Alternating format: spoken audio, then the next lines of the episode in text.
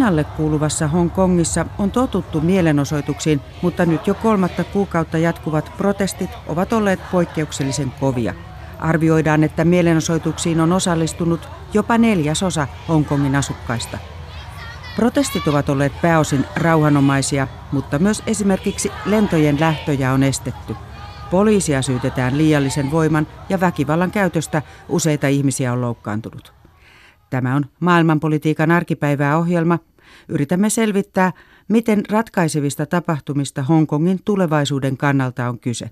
Minä olen Sari Taussi. Tervetuloa kuuntelemaan. Kiina on luvannut, että Hongkongin erivapaudet säilytetään vuoteen 2047 asti. Mennään aluksi Hongkongiin, jossa kävi toimittajamme Mika Mäkeläinen.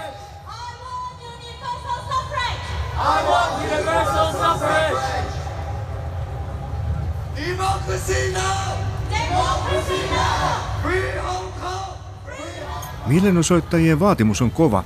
Hongkong vapaaksi. Suurmielenosoitus Hongkongin Victoria-puistossa kertoo opposition sitkeydestä ja laajasta kannatuksesta.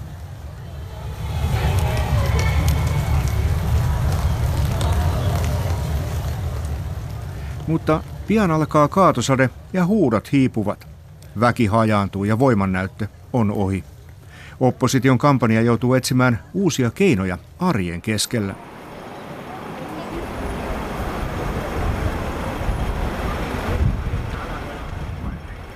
Kaupungilla odottaa yllättävä näky. Hongkongin kansalaisvapauksien puolesta taistellaan halvimmalla mahdollisella keinolla, keltaisilla postit-lapuilla.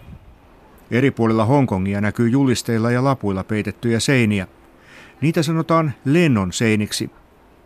Kuka tahansa voi kiinnittää niihin omia iskulauseitaan, kirjoituksiaan ja valokuviaan, joita on kertynyt kymmeniä tuhansia.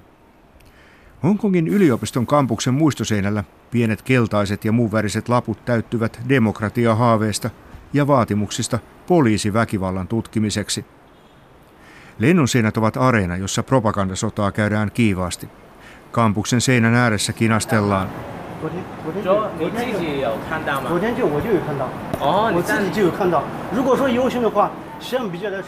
Yliopistolla vieraileva kiinalaismies haluaa panna hanttiin demokratiaaktivisteille. Hän kirjoittaa A4, että Hongkong kuuluu Kiinaan.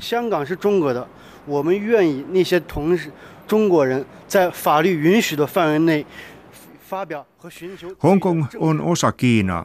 Hongkongilaiset saavat tavoitella vapautta, mutta lakia ei saa rikkoa.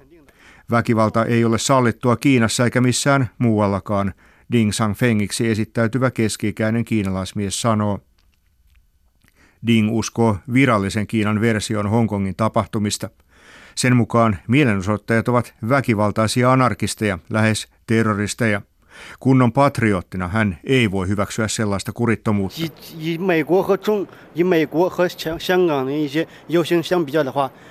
Mielenosoittajat Hongkongissa ovat aggressiivisempia kuin Yhdysvalloissa. Heillä on kypärät ja kättä pidempää. Siksi Hongkongin poliisin toimet ovat perusteltuja, Ding päättelee. Kun Ding raapustaa teesejään paperille, opiskelija haastaa hänet väittelyyn. No, no, no way to uh, justify, uh, just uh, to, how to say that, uh, to, um, Poliisi väkivaltaa tavallisia hongkongilaisia vastaan ei voi perustella millään, sanoo Hongkongin yliopiston opiskelija Edmund. Kun kiinalaismies on häipynyt, Edmund tunnustaa olevansa pessimisti tulevaisuuden suhteen. Hän ei usko Hongkongin johdon ja sitä tukevan Manner-Kiinan taipuvan opiskelijoiden vaatimuksiin. Kun kaikki on joskus ohi, hän arvelee yliopiston rankaisevan osallisia – Siksi hän ei halua edes kertoa, onko hän itse osallistunut mielenilmauksiin. Mainland China is going to monitor Hong Kong even more closely and control people uh, freedom to speak out their voice. Manner-Kiina tulee valvomaan Hongkongia entistäkin tarkemmin ja rajoittamaan ihmisten ilmaisuvapautta, Edmund uskoo.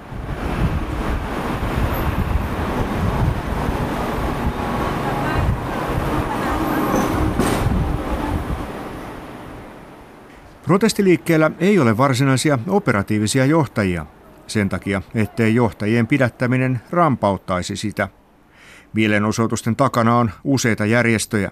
Protesteja koordinoidaan omalla verkkosivulla ja Telegram pikaviestipalvelun kautta.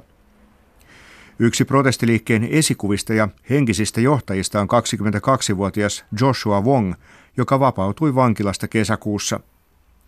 Tapaan Wongin suuren kiinalaispankin aulassa sijaitsevassa kahvilassa. Yleensä Wong ei turvallisuussyistä liiku yksin, mutta näin julkisella paikalla hän on turvassa. Wong oli mielenosoittajien kärkinimiä jo viisi vuotta sitten, kun Hongkongissa oli edellisen kerran suuri mielenosoitusaalto. Silloin sateenvarjoliikkeenä tunnettu protesti hiipui ilman tulosta. Nyt osallistujia on paljon enemmän ja Wongin mukaan syy löytyy Kiinan johdosta. In the past five years, we experienced this transformation of President Xi Jinping to Emperor Xi Jinping. In the past few years, Viiden vuoden aikana olemme nähneet, miten presidentti Xi Jinping on muuttunut keisari Xi Jinpingiksi. Hongkongin demokraattisesti valittuja lainsäätäjiä on erotettu ja aktivisteja on tuomittu vankilaan, kuten esimerkiksi minut, Wong sanoo. Wongin mielestä Kiina on nyt tekemässä lopun Hongkongin vapauksista.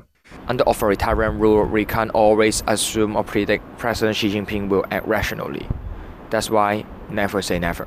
Kysyn Wongilta, voiko Hongkongissa tapahtua seuraava Tiananmenin verilöyly. Autoritäärisessä järjestelmässä ei voi olettaa, että Xi aina toimii rationaalisesti. Siksi se on mahdollista, Wong sanoo. Now is the time for world leaders send a clear message to President Xi. Maailman johtajien on nyt lähetettävä presidentti Xi Jinpingille selkeä viesti siitä, että poliittinen kriisi on ratkaistava poliittisilla uudistuksilla.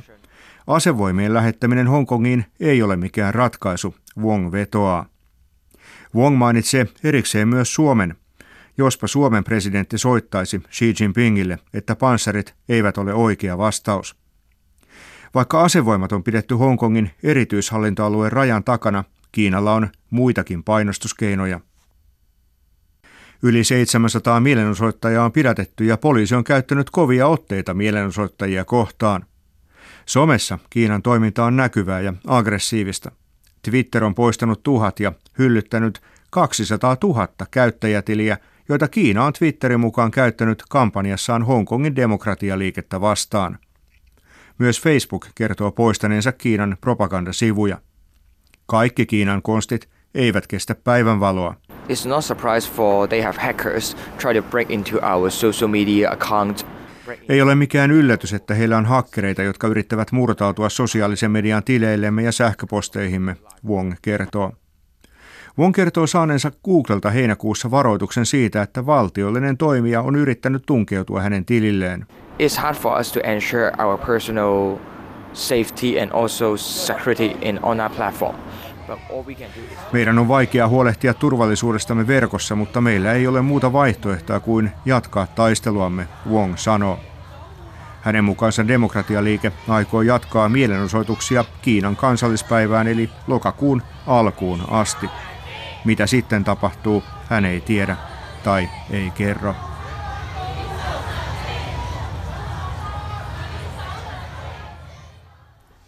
Toimittaja tässä edellä Hongkongissa oli Mika Mäkeläinen ja puhelimessa on nyt Aasian kirjeenvaihtajamme Jenny Matikainen Pekingissä. Jenny, olet palannut muutama päivä sitten kesälomalta sinne Pekingiin. Miten Hongkongin mielenosoitukset näkyvät kiinalaisten seuraamassa mediassa? Kyllä nyt mielenosoitukset näkyvät kyllä nyt jo isosti myös täällä Kiinassa, mutta täällähän kaikki tämmöiset perinteiset viestimet on Kiinan johdon sensuurin alla ja niiden sävy on kyllä ollut hyvin yksipuolinen. Esimerkiksi Kiinan valtion virallinen uudistoimisto Sinhua on nimennyt nämä mielenosoittajat Hongkongissa, että he ovat hulluja ja julmia ja Hongkong on vä- väkivallan kaupunki. Eli viesti on selkeästi kyllä se, että nämä mielenosoittajat Hongkongissa, että he ovat mellakoitsijoita, nuoria ihmisiä, jotka käyttäytyvät tieten tahtoen väkivaltaisesti poliisia kohtaan ja toisaalta poliisi taas yrittää palauttaa kaupungin järjestykseen, että mitään viesti on siis hyvin tällainen yksipuolinen, että sitä toista puolta ei kuunnella ja tavallaan näistä mielenosoitusten taustasyistä ei juurikaan puhuta siellä. Lisäksi myös on tällaista, että syytellään ulkovaltoja Kiinan asioihin sekaantumisesta, esimerkiksi Yhdysvaltoja ja Britanniaa, että asia ei heille kuulu ja tämä on Kiinan sisäinen asia ja Kiinan pitäisi antaa se rauhassa itse ratkaista.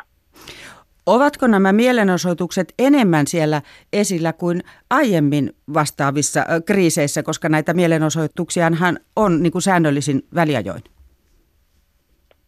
En osaa suoraan nyt verrata siihen aiempaan kun isoihin mielenosoituksiin, kun en silloin vielä itse Kiinassa asunut, mutta Kiina yritti nyt ainakin aluksi sellaista taktiikkaa, että kun nuo mielenosoitukset silloin kesän alussa alkoivat, niin aluksi kiinalaismedia vaikeni koko asiasta yritti tavallaan äh, ehkä toivoa, että se, se hiipuisi itsekseen ja siitä ei tarvitse täällä mitään kertoa. Mutta sitten lopulta sen oli pakko asiasta mainita ja nuo ensimmäiset pikkuutiset olivat jopa suorastaan valheellisia. Väitettiin, että Hongkongissa on pieni joukko ihmisiä ja he nimenomaan kannattavat tätä karkoituslakia, jota vastaan nuo ihmiset tuolloin olivat kokoontuneet osoittamaan mieltään. Ja mutta sitten Kiina varmaan huomasi, että tämä, nämä mielenosoitukset eivät ole aivan heti kuihtumassa pois ja se ikään kuin vaihtoi taktiikkaa toiseen ääripäähän ja nyt sitten uutisia on paljon, mutta ne ovat hyvinkin juuri sitä, että Hongkongissa pitää saada järjestys palautettua, että siellä on näitä nuoria väkivaltaisia mellakoitsijoita, jotka ovat vallanneet kadut ja pitävät kaupunkia tavallaan otteessaan. Kuulostaa siltä, että tavalliset kiinalaiset heillä ei ehkä riitä kovin paljon sitten ymmärrystä näille mielenosoittajille.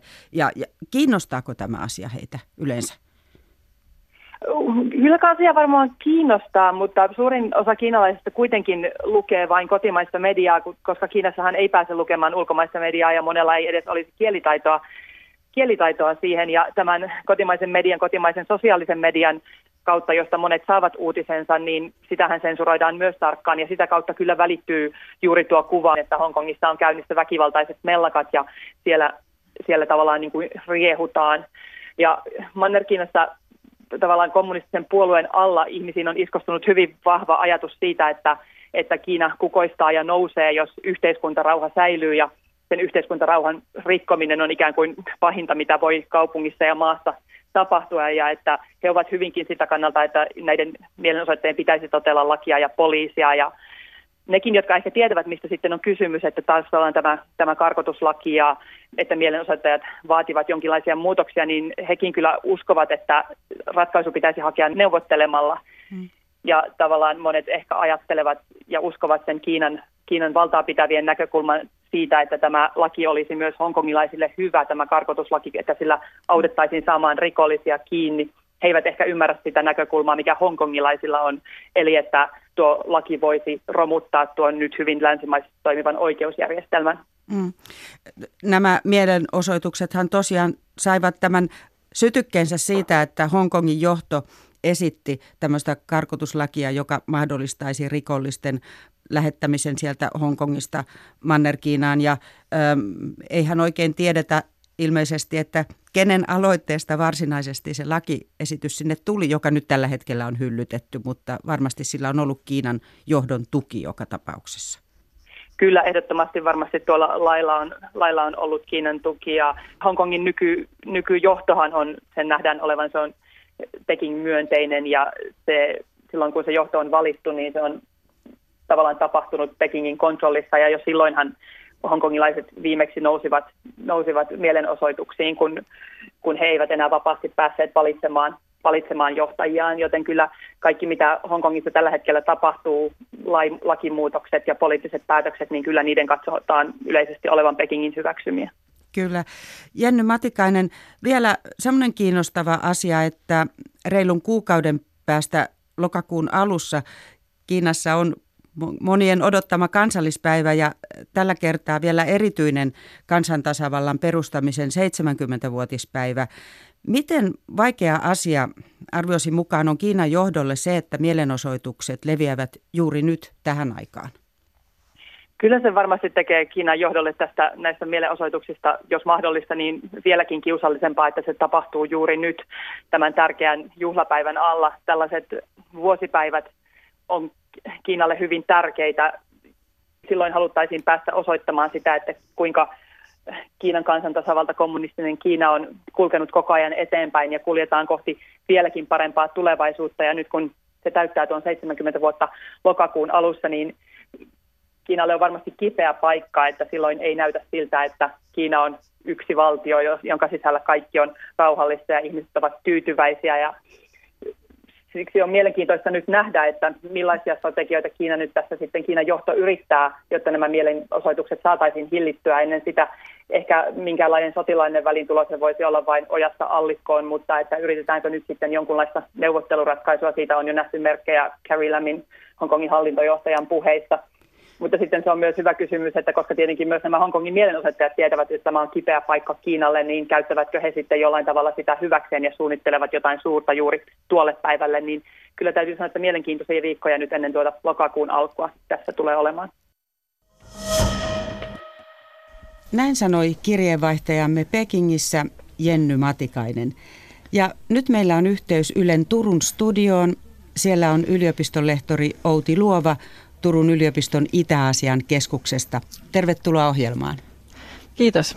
Olet perehtynyt muun muassa Kiinan suurkaupunkien kehitykseen. Mikä on Hongkongin merkitys Kiinalle tänä päivänä verrattuna esimerkiksi 90-luvun loppuun, jolloin Britannian siirtomaavalta siellä päättyi? No mä aloittaisin tämän tarkastelun jo 80-luvulta, jolloin Etelä-Kiinan kaupungit avautuivat ulkomaan kaupalle.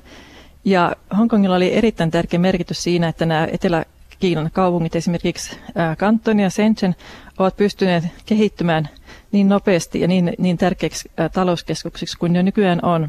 Tämä näkyy myöskin sitten, että tässä Hongkongin merkityksessä 90-luvun lopulla, koska iso osa Kiinan kaupasta käytiin silloin Hongkongin kautta, eli, eli Hongkong toimi tällaisena erittäin tärkeänä kauttakulkuväylänä Kiinan markkinoille silloin vielä.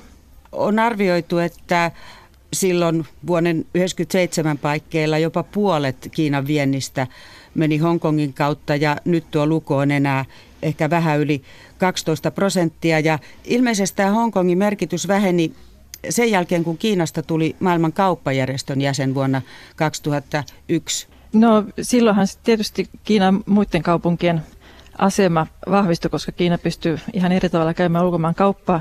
Eli Kiinalla on aivan systemaattinen ohjelma ikään kuin vähentää Hongkongin merkitystä.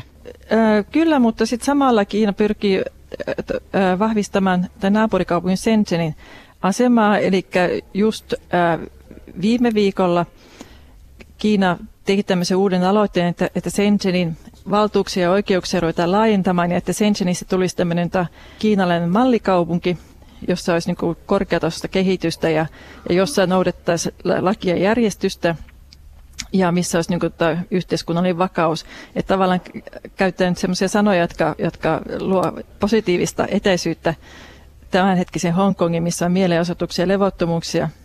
Eli tavallaan Shenzhenistä kaavaillaan tämmöistä uutta, uutta Hongkongia – joka sitten niin Kiinan järjestelmän sisällä kuitenkin. Nämä uusimmat yhteenotot tai nämä mielenosoituksethan saivat sytykkeen siitä, että Hongkongin johto esitti lakia, joka mahdollistaisi rikoksista epäiltyjen luovuttamisen Manner-Kiinaan. Kiinatutkija Outi Luova, kerrotko lyhyesti, miksi tämä lakiehdotus juuri nyt tuli ajankohtaiseksi? No itse asiassa tästä lakiehdotuksesta on jo puhuttu vuosia, mutta se ei ole vain edennyt siellä Hongkongissa. Ja nyt viime vuonna kävi niin, että hongkongilainen nuori mies tappoi raskana ollen tyttöystävänsä Taivanilla, palasi Hongkongiin ja myönsi rikoksensa Hongkongin poliisille, mutta kuitenkaan häntä ei voitu laittaa syytteeseen Hongkongissa, koska rikos tapahtui Taivanilla. Eikä häntä myöskään voitu luovuttaa Taivanille, koska tällaista luovutussopimusta ei ollut vielä tehty. Ja tämän seurauksena tämä luovutussopimus palasi takaisin keskusteluun ja minkä takia sitten Hongkongissa vastustetaan niin voimakkaasti tämmöistä, että rikoksista epäiltyjä voitaisiin luovuttaa Manner-Kiinaan?